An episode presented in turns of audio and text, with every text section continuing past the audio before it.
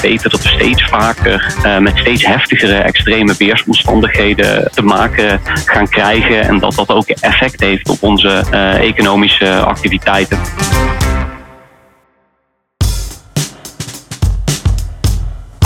Je luistert naar DNB Talks, een podcast van de Nederlandse Bank. In deze podcast bespreken we actuele financieel-economische vraagstukken met verschillende specialisten van DNB. Welkom, leuk dat je luistert naar DNB Talks. Ik ben Chris Ariens en ik zit vandaag tegenover Gwan Schellekens. Gwan, jij bent gedetacheerd bij de Europese Centrale Bank, toch? Klopt, ja. Ja, en wat deed jij bij DNB voordat je naar Frankfurt ging? Ik ben bij DNB begonnen met het uh, traineeship. En daarna ben ik bij de afdeling uh, strategie gaan werken. Uh, en die afdeling die kijkt vooruit in de financiële markt en in de maatschappij om te kijken van nou, welke ontwikkelingen veranderen onze toezichttaken in de toekomst. Uh, een van die grote veranderingen van onze tijd, uh, wat mij betreft, is uh, klimaatverandering en de bredere degradatie van de natuurlijke omgeving. Um, ik heb me gespecialiseerd in de financiële risico's die daaruit voortkomen. Ik, ik merk dat dit voor mij best wel onverwachts is. De link tussen DNB en klimaatverandering. Kan je dat wat meer toelichten? Ja. Ja, dus we weten natuurlijk dat, dat economische activiteit leidt tot uh, klimaatverandering, tot waterschaarste, grondstoffenschaarste, biodiversiteitsverlies, uh, et cetera. Uh, maar wat we steeds meer zijn gaan zien, is dat die problemen ook leiden tot financiële risico's.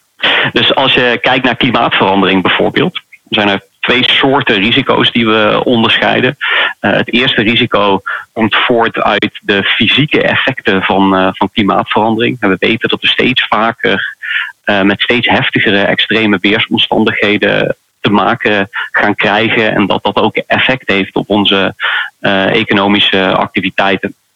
Um, we hebben bijvoorbeeld als eh, DNB een doorkijk gedaan door financiële instellingen, door bedrijven naar waar al die bedrijven dan opereren.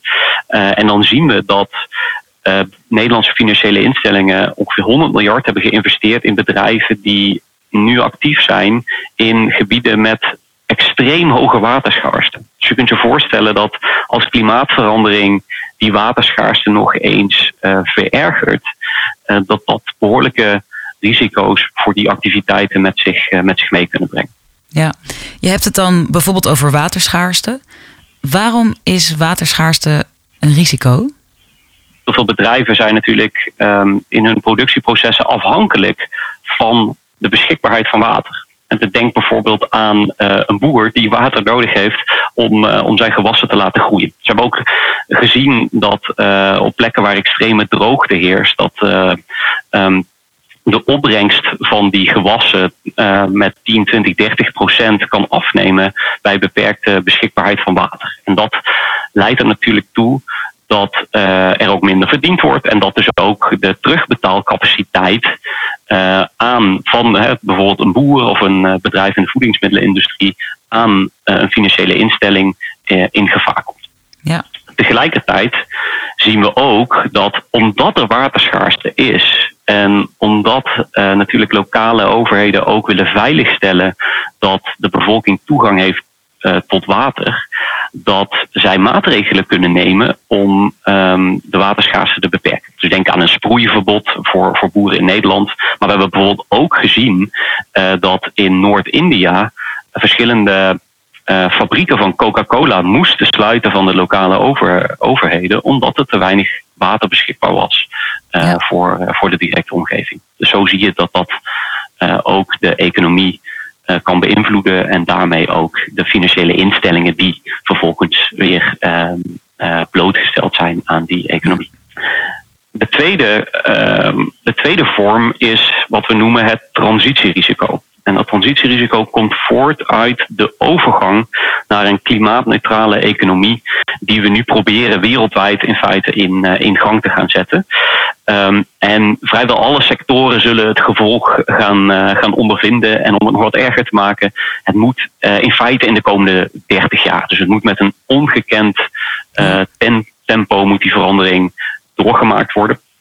Uh, om het uh, klimaatakkoord te halen bijvoorbeeld moet uh, 70% van onze huidige voorraad aan fossiele brandstoffen in de grond blijven. Uh, ze zien nu al dat grote olie- en gasgiganten miljarden aan afschrijvingen moeten doen op de, op de waardes daarvan.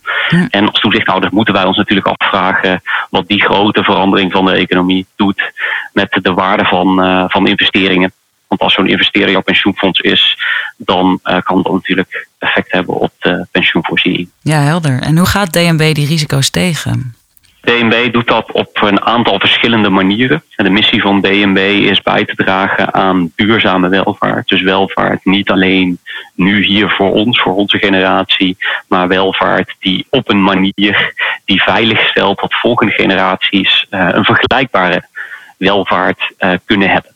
Um, we kijken daar dus op, op, op verschillende manieren naar als economisch adviseur, uh, als centrale bank en als toezichthouder. Uh, als economisch adviseur hebben we bijvoorbeeld een onderzoek gedaan naar de impact van een uh, CO2-prijs op de Nederlandse economie. En proberen we zo ook het uh, politieke debat in Nederland ook te voeden met, met informatie. Hm.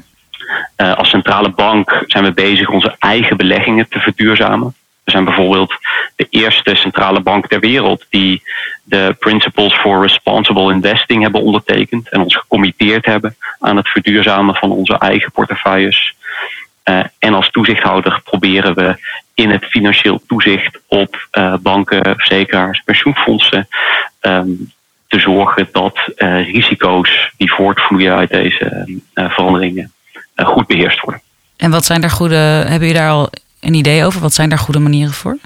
Ja, er zijn ook, daar hebben ook verschillende rapporten over gepubliceerd. Uh, dus uh, samen met dat Network for Greening the Financial System hebben we een rapport gepubliceerd voor toezichthouders internationaal. Dus wat we eigenlijk hebben gedaan is alle goede manieren die binnen dat netwerk al gevonden zijn samenbrengen in één rapport. Eigenlijk ook als advies aan onszelf, maar ook aan andere toezichtautoriteiten om uh, hier uh, weer verdere stappen op te zetten. Dus dat is één dimensie. Hè. Daar, daar spreken we de toezichthoudersgemeenschap aan. Een andere dimensie is natuurlijk het aanspreken van financiële instellingen. Ja. DNB heeft bijvoorbeeld een best practice document opgesteld, waarin we dus in de sector hebben gekeken wat zijn er goede manieren om die klimaatrisico's te beheersen. En dat delen we dan dus ook vervolgens met um, andere financiële instellingen, als ook een bron van inspiratie en een illustratie van wat we ook als toezichthouder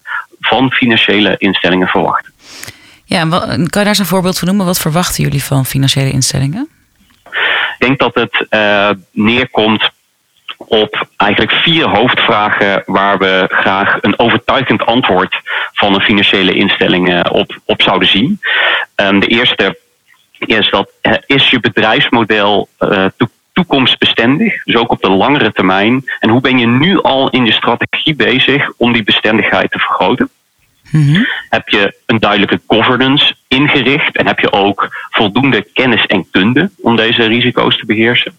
Heb je dan ook zicht op de risico's die je loopt en reageer je op verhoogde risico's? Mm-hmm. En de laatste, ben je transparant over die risico's. En stel je dus je klanten, polishouders en investeerders in staat om ook geïnformeerde uh, keuze te maken. En we proberen nu in de dialoog die wij voeren met uh, financiële instellingen en in de onderzoeken die wij doen, deze vragen een steeds nadrukkelijkere uh, rol te geven. Ja, hoe moet ik jullie um, invloed daarin zien? Als in kunnen jullie bijvoorbeeld financiële instellingen verbieden om ergens in te investeren? Het is echt aan, aan financiële instellingen zelf om te besluiten waar ze in, uh, in investeren. Wij beoordelen als toezichthouders de risico's die financiële instellingen lopen. En of die risico's ook adequaat beheerst worden. En dus het is echt aan de politiek om te besluiten uh, waar wel en niet in geïnvesteerd mag worden. Maar dat gezegd hebbende, wij willen als toezichthouders natuurlijk wel zien dat die ecologische risico's die met uh, onder andere vervuilende bedrijven gepaard gaan, goed beheerst worden. En dat kan bijvoorbeeld betekenen dat uh, financiële instellingen voorwaarden stellen aan uh, bedrijven waar ze in investeren. Maar we verwachten ook, en dat is niet onbelangrijk, dat zij hogere risicokosten doorberekenen aan bedrijven met verhoogde risico's. En dat kan bijvoorbeeld ja. ertoe leiden dat een lening voor een kolencentrale uh, duurder zou gaan worden uh, ten opzichte van de huidige situatie. Er is dus eigenlijk in die zin, onder andere door het werk dat uh, jullie doen, steeds meer een, een beeld van hey, een duurzame investering is uiteindelijk er eentje die voor de toekomst ook financieel gewoon echt aantrekkelijker is. En op die manier proberen jullie dus eigenlijk niet alleen maar dus toezicht te houden, maar ook een soort push te creëren vanuit waar dus financiële instellingen andere keuzes gaan maken. Ja, dus je ziet, uh, je ziet dat um, de, de wetgever, zeker in Europa, ook heel actief is om uh, een verandering in gang te zetten naar een duurzamere economie. Dus dat Mhm. betekent ook echt dat uh, geldstromen moeten gaan lopen naar uh, duurzame investeringen.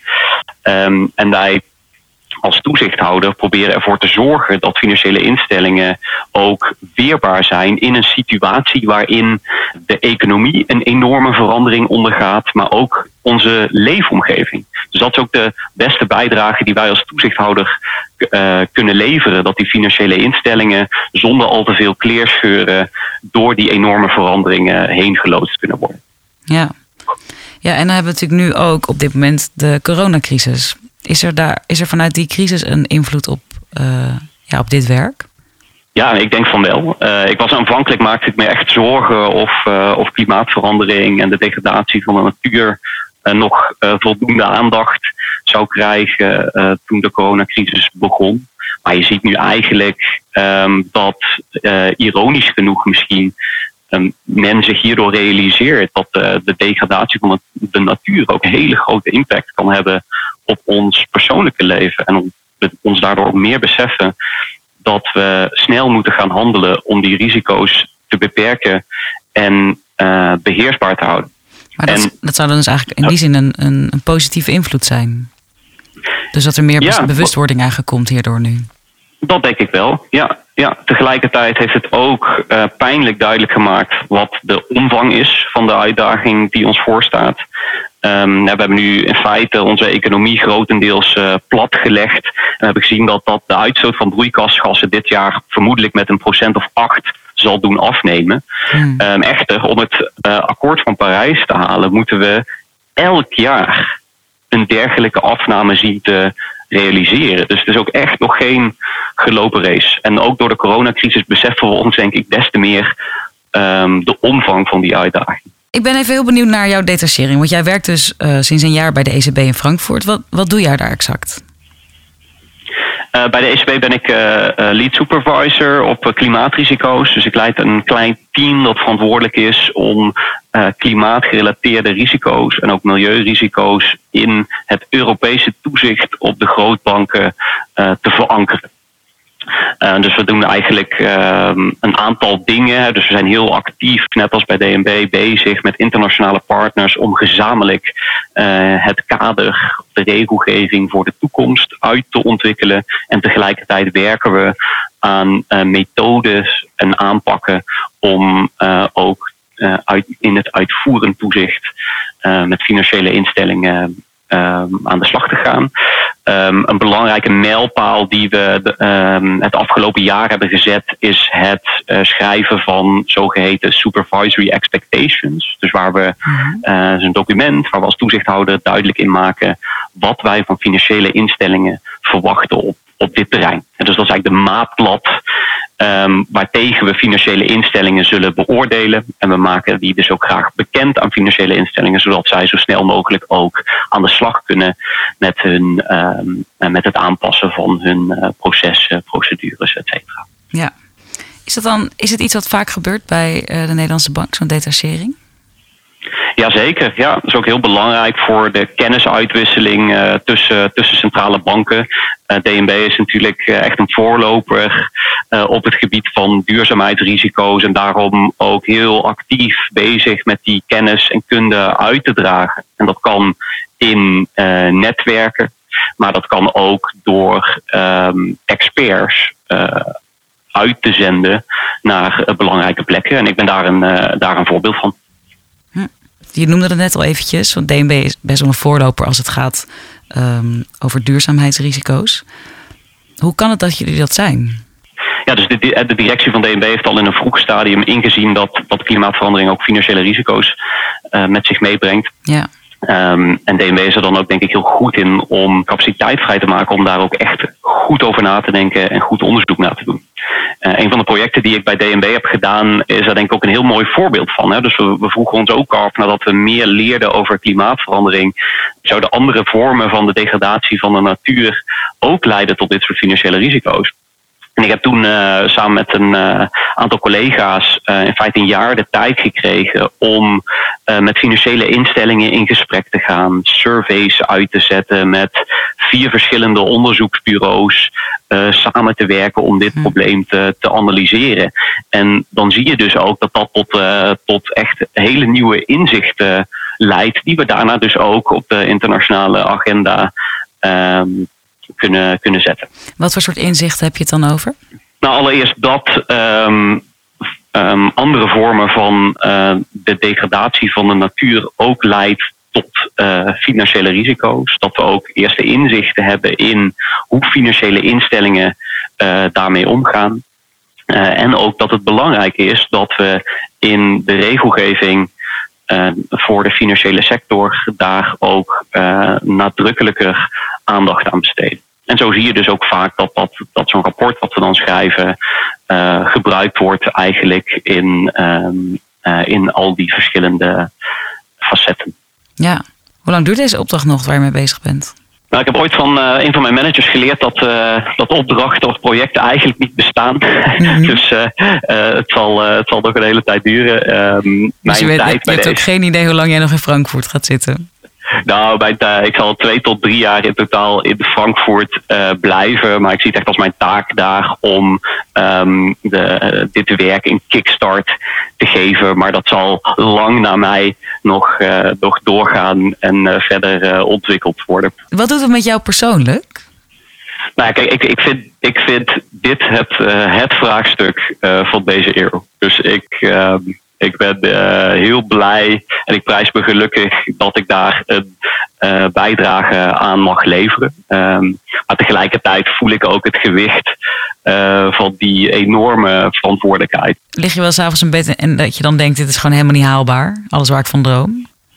Ik geloof dat, dat we de morele plicht hebben om er alles aan te doen wat, uh, wat, wat in onze macht, onze macht ligt om de, deze veranderingen in gang te zetten. Um, ik denk dat alle organisaties uh, en individuen moeten kijken van nou, wat ligt er binnen mijn mogelijkheden om, om hier een bijdrage aan te leveren. en voor mij is als, als werkende bij, bij een toezichthouder de beste bijdrage die ik kan leveren is zorgen dat dit uh, zo goed en zo snel mogelijk in, uh, in het toezicht uh, geïntegreerd wordt. Dus dat zie ik als, als, mijn, als mijn opgave. Ja, mooi. Je bent bij DNB begonnen als trainee. Waarom koos je voor dat traineeship?